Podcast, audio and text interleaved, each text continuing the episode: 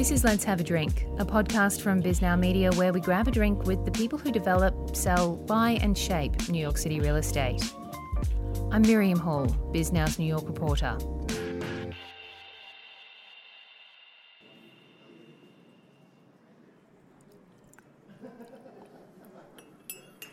Today we're having a herbal tea with the founder of Heritage Equity Partners, Toby Moskovits, at the Williamsburg Hotel on Wythe Avenue.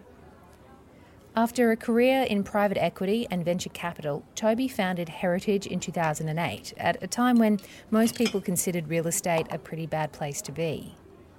At first, the plan was to give advice on investments, but the focus soon switched to development. Some of her undertakings include the mixed use project, the Bushwick Generator, and the Williamsburg Hotel, where we're meeting today. She also co developed 25 Kent, which is the first major new office building in Williamsburg in around five decades. I think it must have been in 2012. Mm-hmm. Um, I was at the One Brooklyn conference and I sat on this panel with other developers. They all were saying, We're in contract, we're thinking, we're about to. And I started rattling off at that point, we, I owned three sites, and I was in contract on a piece on 310 North 7th and the Williamsburg Hotel.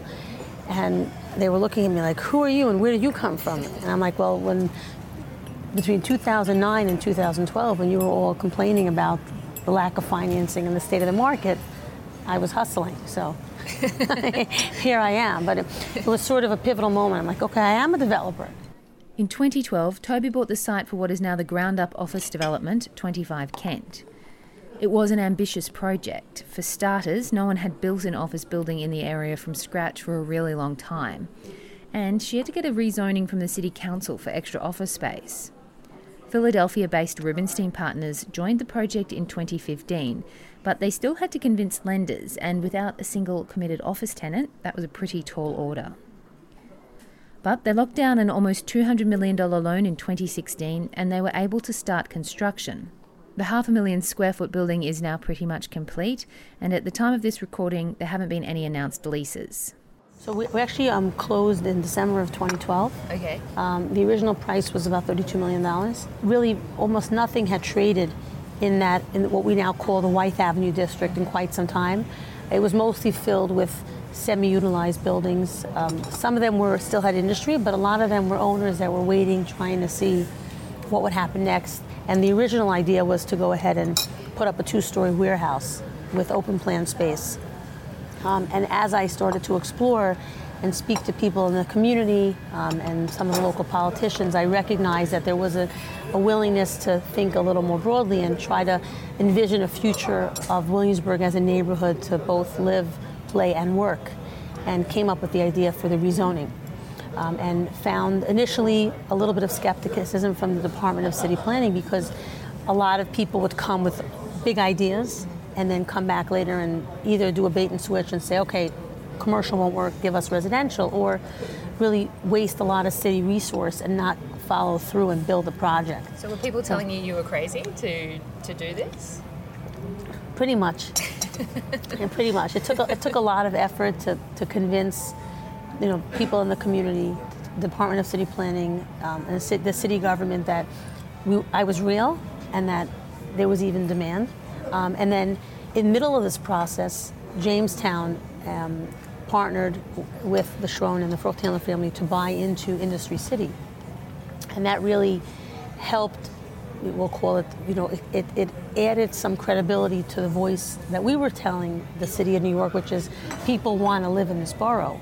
But I had never built commercial before. I wasn't a landlord. And here you had a pretty significant player that had done adaptive reuse um, in, in, their home market in Atlanta come and put a lot of money behind that. So they gave it kind of that, that strength, that name brand. Yeah, exactly. That, that, that yeah, all of a sudden maybe I wasn't crazy. How did you raise the money though for, for the project to buy the site? So, you know, the original purchase, we got very lucky. There's a, a, gentleman by the name of Gabe Boyer, who has since become a friend, who helped arrange a, a, a loan from a, wealthy family um, that somehow believed in my story. It would have been impossible to get a, bank to fund us. There was no comp. You know, comp means that some other crazy person did it before me. There wasn't really a you clear market. Yes, yeah, exactly. There also wasn't yet a clear market so, you know, we sold a vision that was rational But in the banking industry, rational doesn't help. You need proof. So I got lucky that people believed in my vision, and believed that I could execute. Um, and then, you know, ultimately, we, we pay them out. Um, we were the first ground up, planned ground up speculative office building in the borough since the 1940s. So, you know, we took a huge amount of risk. No one had ever built a ground up speculative building without tenants before. And there's a reason for that, right? There's a reason for that. it's scary. Yeah. You must have an in- incredibly strong will. I think that's a, that's a big part of it, and you know, I think to be able to do something difficult like this, it's it's requires fortitude, it refi- requires commitment, and it requires an ability to sometimes drown out the noise. Um, you know, I'm in, an, in, lucky enough to be doing something that I love. You know, inherent in my job is is taking risk. When you take risk, sometimes it works, sometimes it doesn't. Um, and when it doesn't, you need to figure out how to make it work the second time around. I've heard this analogy if you got up in the morning and you needed to drive somewhere and you thought about every red light you might hit, you wouldn't even get in your car. So, you know, to deal with pressure and to be able to deal with adversity, you need to think about the next step, the next goal, you know, get there and not worry about every other step. You know, when we started in 25 Kent, I had a whole list of things I had to do. I had to get rid of my tenant, find them a new space, which we did in Maspeth, really hard. We had to figure out use of the site. You know, then I had to go ahead and convince the city to give me zoning. And at every step I thought about what ne- what came next and, and all the risks and then the, the risk on the lease up. I never would have started down that path. And I think to be successful, you have to believe in your vision and you can't take it personally when someone doesn't see it. You just have to work a little harder. So you're one of the few women in this industry who's a developer and you're not a dynasty developer. You created Heritage yourself. Do you feel a sense of responsibility for that? A lot of women, specifically in commercial real estate, you know, don't have people to look up to. They don't have mentors. They don't have role models of women that, that have made it specifically as a developer. There's so many women who need to see what it's possible to achieve. Um, and I remember my first job when I started after business school working, I was working for a venture capital fund, and it was all men, and I was the only woman. And I remember thinking to myself, all the assistants, all the secretaries, all the receptionists, they're all women.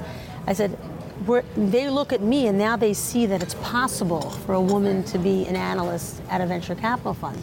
And oftentimes that's the only thing you need to need that shift. So I do feel a sense of responsibility of you know showing young women that it's possible to be successful, that you know you can play with the with the boys and still win, and you know be true to yourself. I'll never apologize for things that happen because I'm a single mom with three kids. So yesterday I had a conference call. I had to push off by a half hour. And I, when I got on, I said, you know, I had to take my son to school, and the principal wanted to talk to me, and I was late, and that's it.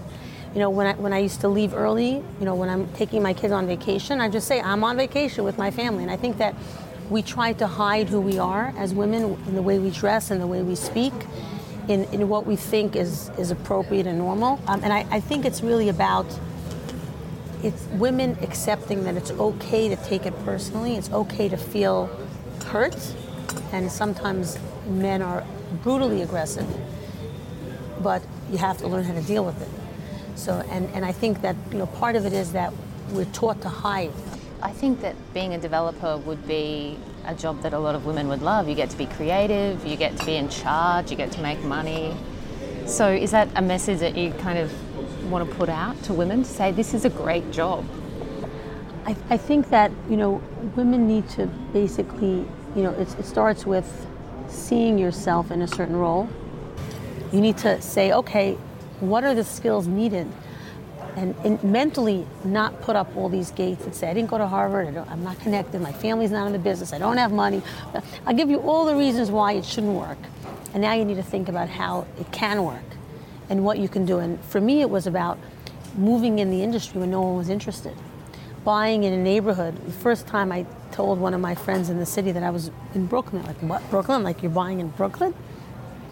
And not following the herd, but finding a way to do it your own way, in spite of what the industry might think. And I, I think, you know, especially as a woman, you know, using your intuition, using insight, using your skills. I think it starts with believing that you can, and then thinking about how to go about doing it. Whether it's through, you know, studying architecture, getting yourself an internship if you like design, and even going after more male ma- you know, male areas like engineering and, and construction. Yeah, I, I wonder how much um, waiting for men to make the change is, is I a don't waste of time. Well, I think I think awareness is helpful, and you know, conversation around this and people thinking through creating a healthier environment for women is important. Um, but you know, outside of that, you can't wait. You got to sort of make, even if your your hand ends up bloody from knocking, you got to keep knocking at their door, and then if no one opens, just yank it open. Are you getting enough of your tea? Sorry, I feel Oh, like no, no, no, no, no, yeah, yeah. it's so it's hard when you're like forcing people to talk and not get the tea. Let's Have a Drink is produced and created by me, Miriam Hall. It's edited by Travis Gonzalez. Bisnow's editor in chief is Mark Bonner.